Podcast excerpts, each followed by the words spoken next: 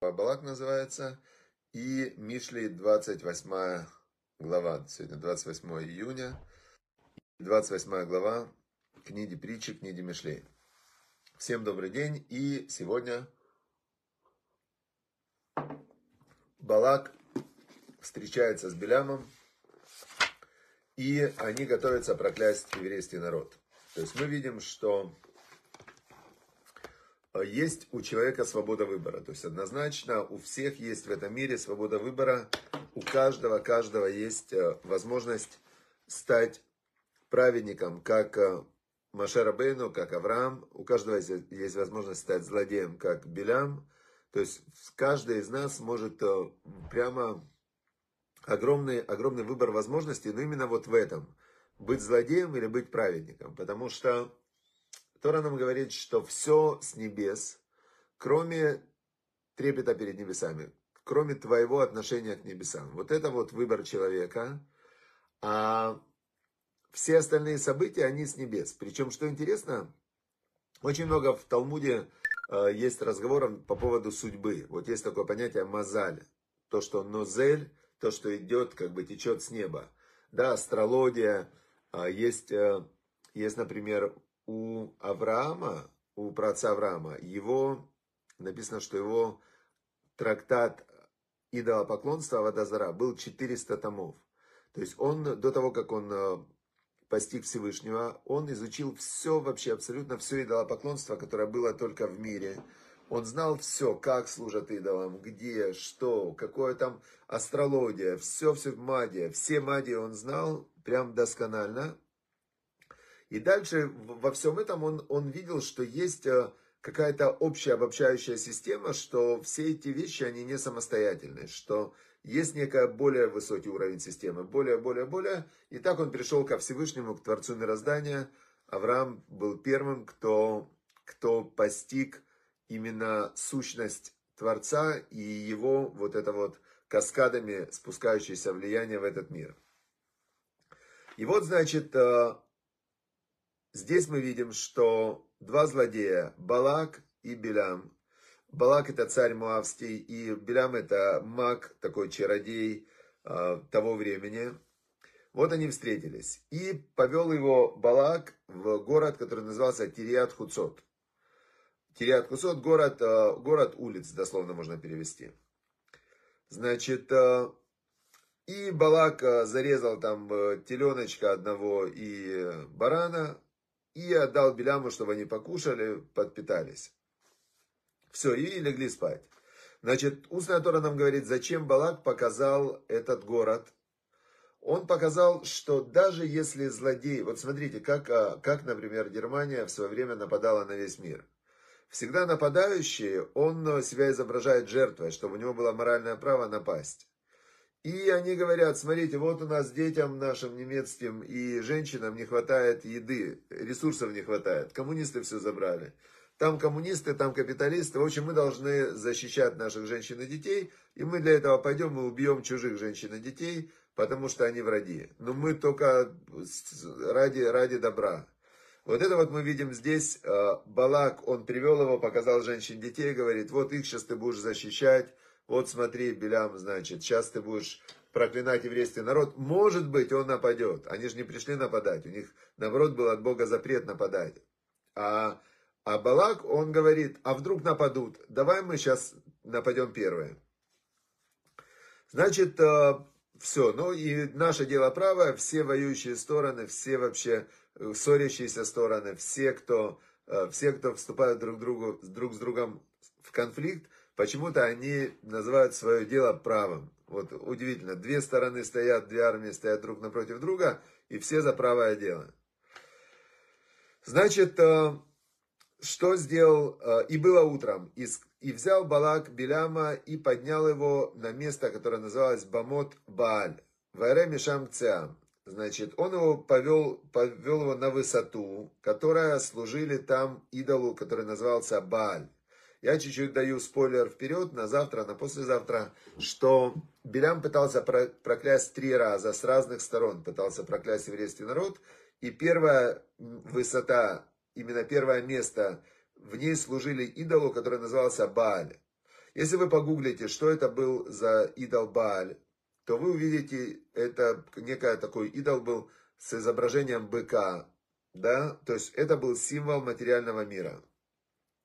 И ему служили, ему служили, значит, э, этому идолу те, которые хотели здесь разбогатеть, хотели власть там и так далее. Вот они служили этому Балю, как вот этот вот бык, бык, который стоит на Уолл-стрит, да, примерно тут, из этой же серии.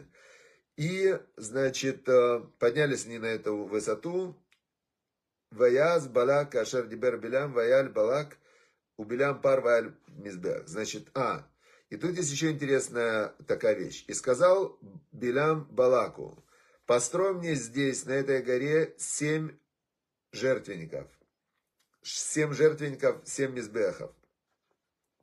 Веахенли базе шва парим вешва аялим. И подготовь мне на эти семь жертвенников, семь быков и семь баранов.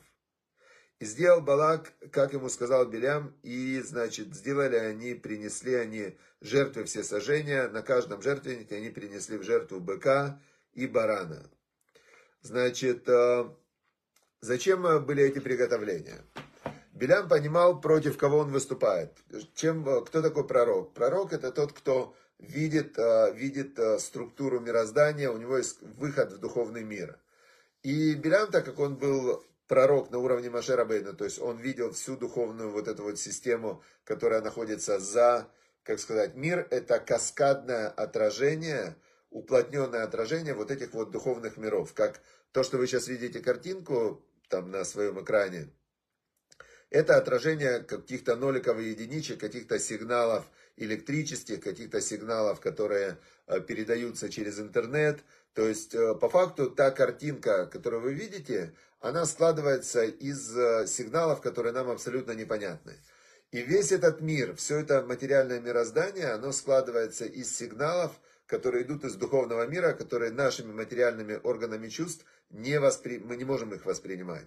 А пророк, у него есть возможность выйти за пределы обычного восприятия органов чувств и подключиться к этому миру, из которого все происходит. Сейчас физики, психологи называют это квантовая реальность, квантовое какое-то пространство, множественность вариантов, то есть то, что называется по-простому духовный мир и Всевышний Творец мироздания, который весь этот духовный мир, это он и есть, только он есть в разных его проявлениях, да, в его разных проявлениях, вплоть до Всевышнего, который вне формы, вне содержания, вне каких-то структур, это Творец, да, который сотворил сотворенное, и всесильный, это все законы, все мироздание в духовном плане. А потом идет материальный мир, который тоже проекция Всевышнего. Так вот, э, значит, э, Билям знал, как оно работает, и он говорит, чтобы я мог проклясть, поставь семь жертвенников и принесем в жертву семь быков, семь овец. Значит, чем это было связано? Это было связано с тем, что Авраам, который соединился со Всевышним, и Всевышний с ним заключил союз, Авраам приносил в жертву, помните, барана, который был вместо, он готов был сына принести в жертву, но Всевышний потом поменял на барана. А Белям, он говорит, мы сделаем больше, мы сделаем и барана, и быка. Авраам построил, по-моему, четыре жертвенника, а мы построим семь жертвенников, да, то есть э, Авраам построил четыре, Ицхак один, и Яков построил два жертвенника. Вот всего они построили семь. Белям говорит, мы построим тоже семь жертвенников, а жертв принесем больше. То есть мы сейчас со Всевышним будем входить в контакт. Как это работает? Почему именно жертвоприношения, они каким-то образом соединяют духовный материальный мир, мы не знаем. То есть Всевышний сказал делать, как он сказал делать. До этого были человеческие жертвоприношения, там очень много было с этим связано. То есть я не знаю, как это работает. Значит, сделали, не принесли жертвы. И сказал Белям Балаку, построй жертвенники. И сделал Балак, как ему говорил Белям, все они все сделали. И сказал Белям Балаку. Значит, э, говорит, э, сейчас мне надо подготовиться, может быть, Бог будет сейчас со мной разговаривать. То есть он не был уверен, потому что до этого Бог всегда с ним разговаривал ночью, во сне. А, и случилось, что Всесильный обратился к Беляму и сказал ему что говорит? Семь, семь жертвенников ты подготовил, да? Э, и принес жертву быка и ягненка на каждом. И начал Бог говорить, значит, через род Беляма. И сказал, тут интересно, смотрите, обратился к нему вначале Элоим. Элоим это всесильный. А потом начал говорить и вложил Творец, слово в род Беляма. То есть Творец мироздания, это тот, кто меняет, создавал законы, он может их менять. Элотим всесильный, да, это тот, кто, это структура мироздания, вселенная, природа, там все это. Это те законы, которые Бог установил, и Он же сам является этими законами. То есть все силы во всем мире, все-все-все, это проявление Всевышнего, всесильные. А Бог, Творец, да, Юткей Вавкей, четырехбуквенное имя, которое был всегда, будет всегда, и Он есть, это истина, это источник всей реальности. Вот Он как раз и вложил в уста Беляма и сказал, значит, э, вернись к Балаку и так говори. И вернулся и начал он говорить, э, говорить он начал пророчество. Значит, это пророчество настолько важно, что его хотели мудрецы установить, чтобы его читали два раза в день. То есть оно должно было войти в молитвенник, и два раза в день после молитвы Шма Исраэль должны были читать главу Балак. Настолько она важная. В этой главе, в этом пророчестве, которое Бог вложил в уста Беляма, раскрыты все тайны Машиаха, как придет Машиах, когда он придет, там, все, все, все здесь э, было в этом пророчестве, поэтому я, мы не успеем его, значит, э, прочитать, да, этот кусочек, потому что оно было с трех, с трех как бы углов, и вот с этого угла, в общем, в итоге Белям вместо того, чтобы проклясть, он благословил, сказал, что народ этот, он благословлен, и, значит, что невозможно их сосчитать, невозможно их победить, и он был бы сам лично счастлив Белям умереть, как они, потому что в, тот, кто соединен со Всевышним, у него смерти нет. Поэтому умереть, как э, умирает э, народ Израиля, это значит просто перейти из одного состояния в другое. Есть такое слово «жизнь» на иврите, это «хаим». «Хаим» это, не, это как жизни. То есть э, я желаю тебе жизней, жизней долгих. Вот когда желают «хаим арутим». Не жизни долгая, как на русском звучит, а жизней долгих. То есть слово «жизнь» нет в единственном числе в иврите. Есть только слово «жизни». Да? И поэтому Белям говорит, хотел бы я так умереть, потому что в итоге-то смерти нет. И Балак ему говорит, что сделал ты мне? Я тебя позвал моих врагов проклясть, а ты их благословляешь. И ответил ему, все, что Бог, я предупреждал, все, что Бог вложит в мой род, это я скажу. Это сегодняшний отрывок. Интересно здесь, знаете что, что Раф Шимшан, Рафаэль Гирш, вот это вот его комментарий, вот его комментарий на Тору, это супер книга вообще просто очень классно издана в одном томе, как бы вся Тора с комментариями Рава Гирша. Он говорит такую вещь. Значит, почему нам вообще, зачем была рассказана эта история со Слицей, до того, как э, пошла история с Белямом. Причем, причем тут ослица? Почему ослица начала говорить, какое нам вообще дело тут? Зачем Всевышний сделал всю вот эту вот сцену, да, как бы сцена, которая вошла в Тору, которую мудрецы говорили, что надо ее читать два раза в день, эту главу, она по уровню значимости, как Шма Исраэль молитва, самая главная. Почему Талмуд говорит, отменили они э, Балак? Потому что это тяжело, ну, то есть это реально молитва была бы еще плюс там 10-15 минут, ну, каждый день читать это, ну, действительно затруднительно. И они отменили, значит, мудрецы по постановлениям сказали, что чтобы не утруждать людей, цибур, да, общество, значит, э, балак не будем читать каждый день два раза. Значит, э, Бог вкладывает в уста пророка-злодея, да, Белям был злодей, он был очень испорченный человек, который был, он вкладывает в него самое главное такое вот прямо пророчество о конце времен. Теперь, а, но до этого он открывает уста ослицы, которая говорит, начинает человеческим голосом.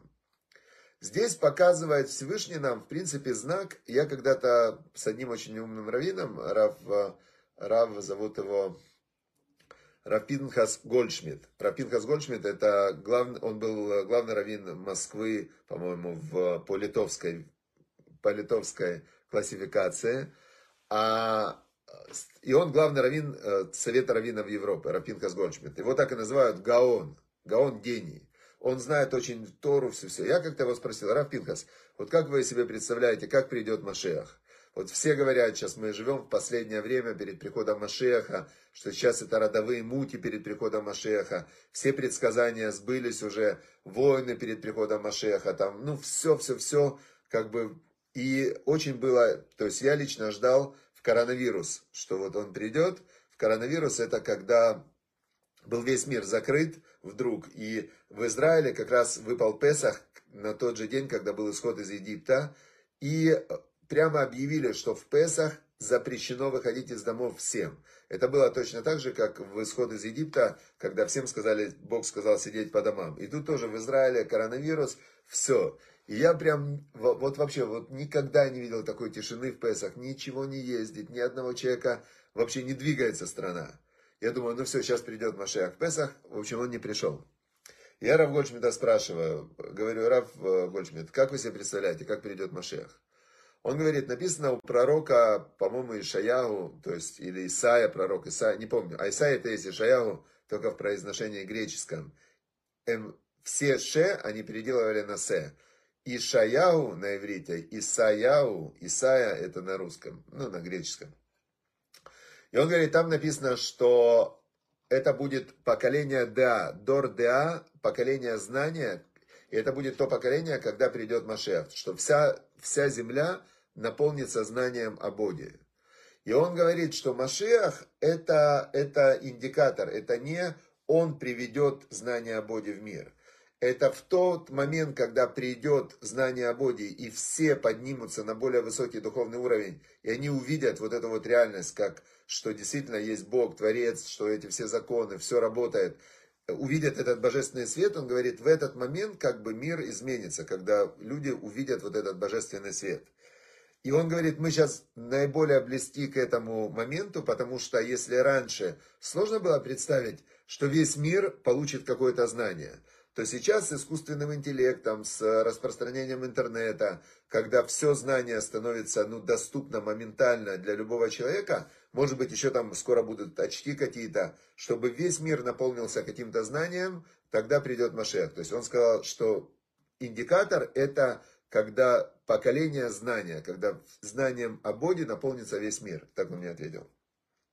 И здесь в этой недельной главе у нас есть как раз на это намек, что Бог говорит, смотрите, ослицы не разговаривают, но ослица может потенциально подняться на уровень человека и начать разговаривать. И Белям злодей, который был полностью развращенный, со самыми плохими качествами, духовными, душевными, там, интеллектуальными. Есть предание, что он со своей ослицей жил, то есть это она была, он с ней был в отношениях с этой ослицей. Да, зоофил он был такой. То есть есть такие вот мидраши, предания, э, что она ему еще ну, на эту тему там что-то говорила, просто текст не вошел в письменную Тору. Так вот, значит, э, такой человек тоже может быть пророком. Что это для нас, что это нам дает? Что в какой-то момент мы все сможем подняться на уровень постижения Всевышнего, на который поднимался Белям, и тогда вся земля наполнится знанием о Боге, и, значит, э, те, которые к нему готовы, те, кто этого ждут, те, кто учат Тору э, и распространяют Тору, они э, как уже будут очищены, как оптоволоконные кабели, которые пропускают большое напряжение электрическое, а те, кто к этому не готовы, которые сидят, бухают там и, ну, значит, такие материалисты, материалисты, эти атеисты, гностики, агностики, там всякие вот эти прочие некрасивые слова – значит, они как провода, которые, если старые такие провода были, если в них дать большое напряжение электрическое, они сгорают. И примерно так же будет, когда придет этот божественный свет, те, кто к нему готовы, они вау скажут, какой класс, я этого ждал, ждал Машеха, все. А те, кто не готовы к этому, они сгорят, просто у них пробки повылетают, и они сгорят. Бывает. Хорошо, друзья, все, удачи, успехов. А Слица начала разговаривать. Вот Циля Розенблюм удивляется. Да, Циля, вот именно глава Балак И ослица, Бог открыл, написано, Бог открыл уста ослицы, и она сказала Беляму, я тебя хоть когда-нибудь подводила, что ты меня бьешь. И, а, а потом Бог открыл уста Беляму как пророку, и он вместо проклятия, которое он хотел сказать, сказал, а, сказал благословение на еврейский народ, которое на все времена как бы стало ну, главным пророчеством о приходе Машеха, хотя он был полный злодей. И этим нам показывает э, Тора, что в момент, когда придет вот этот божественный свет в мир, то ослицы станут разговаривать, а люди станут как ангелы, и, значит, тоже будут, все станут как пророки, но те, кто не хотели быть пророками, те, кто были не готовы, они, конечно, увидят говорящую ослицу и сойдут с ума. А мы уже знаем, что, а что для Всевышнего? Мы увидим, там вот собака разговаривает, человек, который не готов – или там ослица разговаривает, он скажет, все, я сошел с ума и, конечно, сойдет с ума. А мы скажем, да, нормально, мы готовы, мы учили глава недельная Балак, знаем, что ослица разговаривает, значит, э, написано, что Машех, Мессия, он придет на осле, хамор. Только те, кто знает иврит, они понимают, что хамор – это осел, это חומר, חומר – это материальность. И они понимают, что в ту эпоху, когда придет Машех, э, будет э, победа над материальностью. То есть духовная, она станет сильнее, чем материальная. И откроется у всех то, что называется Святой Дух, пророчество и так далее. Все, и поэтому нас не будут удивлять говорящие, говорящие животные. Все. И сейчас у нас э, Мишли, притча царя Соломона, 28 глава.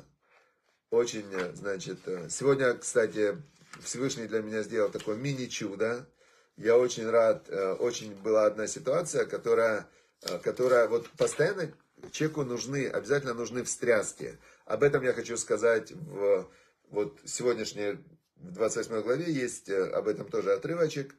Значит, Всевышний дает встряски для того, чтобы мы начали проверять свои какие-то пути, может быть, неправильно мы что-то сделали. Вот, например, например, в 28 главе написано так. Э, написано так. Значит, э,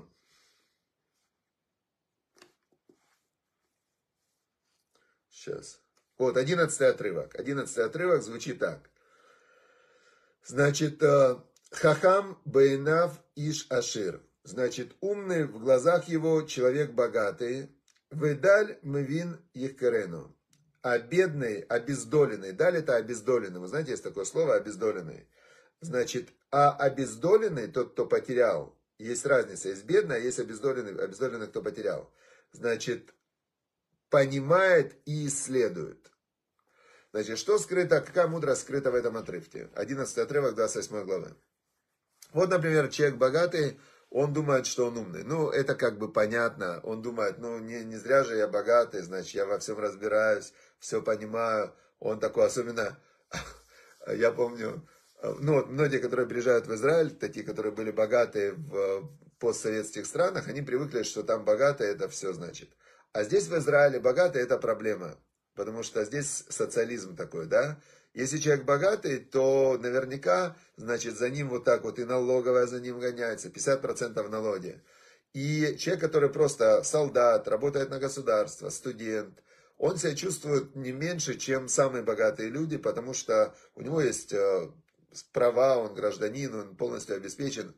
Я помню, приехал один очень богатый, очень богатый парень, приехал, и он удивлялся, он жил здесь в пятизвездочной гостинице в Израиле, и он говорит, я, значит, э, там говорю этому официанту, мне лимон нужен. Тот говорит, у нас нету. Он говорит, ну как у вас нету, а мне нужен. Официант говорит, но у нас нету. Пятизвездочная гостиница. А тот ему говорит, так сбегай купи. А он говорит, сам сбегай. Говорит, тебе нужен лимон, ты бегай. То есть он так удивлялся, он говорит, как, почему, вот этот, э, нет вот этого равенства, равенства в отношениях. Теперь богатый человек все равно, он всегда считает себя умнее, чем все окружающие. Даже в Америке есть такая поговорка, если ты такой умный, покажи, где твои деньги. А, значит, поговорка, она не верна э, как бы глобально. По Торе есть э, такая история, когда был один мудрец невероятный, который со Всевышним, он просто был в ближайших отношениях. И он был очень-очень бедный.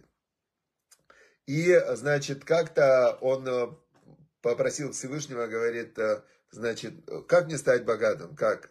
Всевышнему говорит, смотри, я, если ты хочешь, чтобы я разрушил мир и собрал его заново для тебя, чтобы ты появился в другой момент, чтобы вся система перестала работать, тогда, говорит, я это сделаю для тебя. Тут говорит, ладно, не надо, уже помучаюсь здесь, но, значит, есть, тоже я сейчас вспомнил известная история, когда зашел один мудрец в, в дом к другому, и тот сидел в темноте и плакал. И этот мудрец, который Раби Йохана, зашел к нему и говорит, Раби Лезеру, Раби Лезер звали этого мудреца, который сидел в темном доме и плакал. И Раби Йоханан ему говорит, а, а, он зашел и вот так поднял рукав, и у него а, свет шел от руки, да, он осветил дом рукой.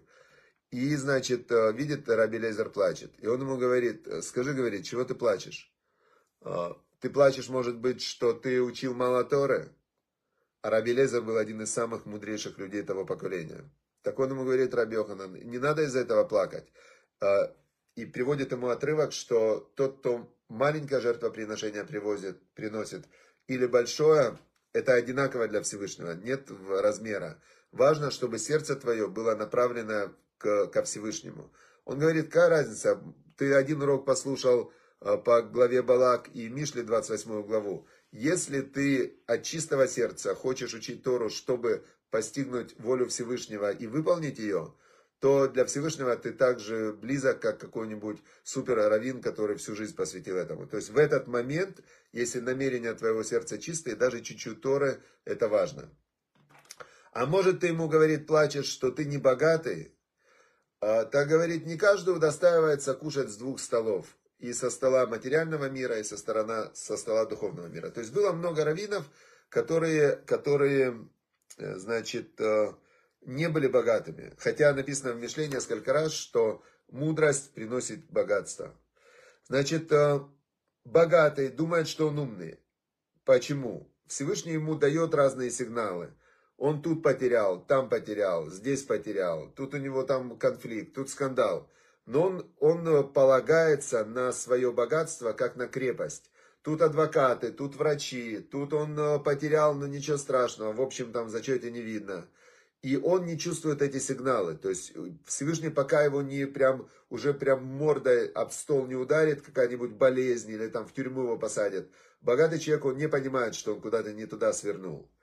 А как написано, а бедный, значит, обездоленный, тот, кто потерял, мы вин в их карену он начинает исследовать, исследовать и понимать, потому что у него любая неприятность, он ее чувствует все, у него нет вот этой вот жировой брони и богатства. То есть человек, у которого нет денег, у него любая проблема, она его полностью выбивает, и он тогда, тогда он начинает думать, где я согрешил, где я неправильно сделал, как. То есть говорит царь Соломон, вот нам показывает вот такую вот э, систему, как это работает умный в своих глазах человек богатый, а бедный он, он начинает разбираться и исследовать. Дальше, очень есть хороший еще отрывок. Вот, 14 отрывок. Значит, 14 отрывок звучит так. Ашрей Адам Мифахет Тамид, Умакшели Бо и Поль Бера. Счастлив человек, который пугает себя всегда. В иврите есть разница написано похет, если это боится, а мифахет это пугает себя. Счастлив человек, который пугает себя всегда, а тот, кто ожесточает свое сердце, упадет, и, и поль бара упадет от какой-то неприятности. Значит, что это значит? Вот, э, например, Тора нас учит, что счастлив человек, который полагается на Бога, и Бог будет его поддерживать. Тот, кто полагается на Бога, милосердие будет его окружать. Нужно все смотреть в лекавсхуд позитивно, все интерпретировать позитивно и так далее. И есть человек, который попадает вот в эту ловушку позитива. Вот я видел недавно совсем одна девушка, очень хорошая девушка, и у нее такие неприятности в жизни, а она такая позитивная. И она, вот все, что со мной случается, все к лучшему, все к лучшему, все к лучшему. Значит, и она идет все время в неприятности, в неприятности, в неприятности, в неприятности. Говорит нам царь Соломон, человек должен себя пугать сам, потому что как бы не бояться, потому что что бояться? Полагайся на Всевышнего, то есть ты искренне от всего сердца полагаешься на хороший вариант, но ты себя пугаешь, а что будет, если будет плохой вариант? Как написано в Яаков, когда он шел с Исавом встречаться, э, написано «Вайра Яаков Вайцарло». Значит, испугался Яков, и стало ему страшно. То есть, э, он э, не должен был бояться, ему Всевышний обещал. Но он себя пугал, зная, что он себя пугает. То есть, у мозга есть очень такая программа по умолчанию. Программа называется «Радиомрачняк». Я сейчас исследую как раз эту психологию, эту тему – что мозг, он все время человека сам по себе пугает. Теперь есть вариант не слушать его, а есть вариант э, сказать ему, давай, давай, то есть у тебя функция меня пугать, у тебя функция смотреть, что может быть негативного, да, где я могу ошибиться. Пугай, пугай. Я это все слушаю, я не боюсь, но я себя буду продолжать пугать. А тот, кто ожесточает свое сердце, как фараон в Египте, когда были казни, а он говорит, не отпущу ему опять казни, не отпущу. Написано Макшелибо, он ожесточал свое сердце, и в итоге он погиб. Все, дорогие друзья, значит, напишите свои выводы из сегодняшнего урока. Сегодня у нас, слава богу, больше 200 человек на уроке, 163 человека в Фейсбуке, 50 человек в Ютубе, в прямом эфире это 210 и 22 в Телеграме, 230 человек у нас, слава богу, учат Тору. Мы создаем сейчас огромный-огромный божественный свет – и отрывок тоже в 29 главе есть такое, что тот, кто Аусер азно мишмуа Тора, тот, кто убирает ухо от того, чтобы слушать Тору, гам твилато тоева. Значит, его молитва мерзость для Всевышнего. И наоборот, тот, кто хочет понять волю Всевышнего, тот, кто изучает волю Всевышнего, то потом у вас есть сейчас удивительная возможность помолиться, и Всевышний, вот вы сейчас на, именно на очень хорошем контакте. Поэтому Возьмите, напишите свои инсайты, что вы поняли.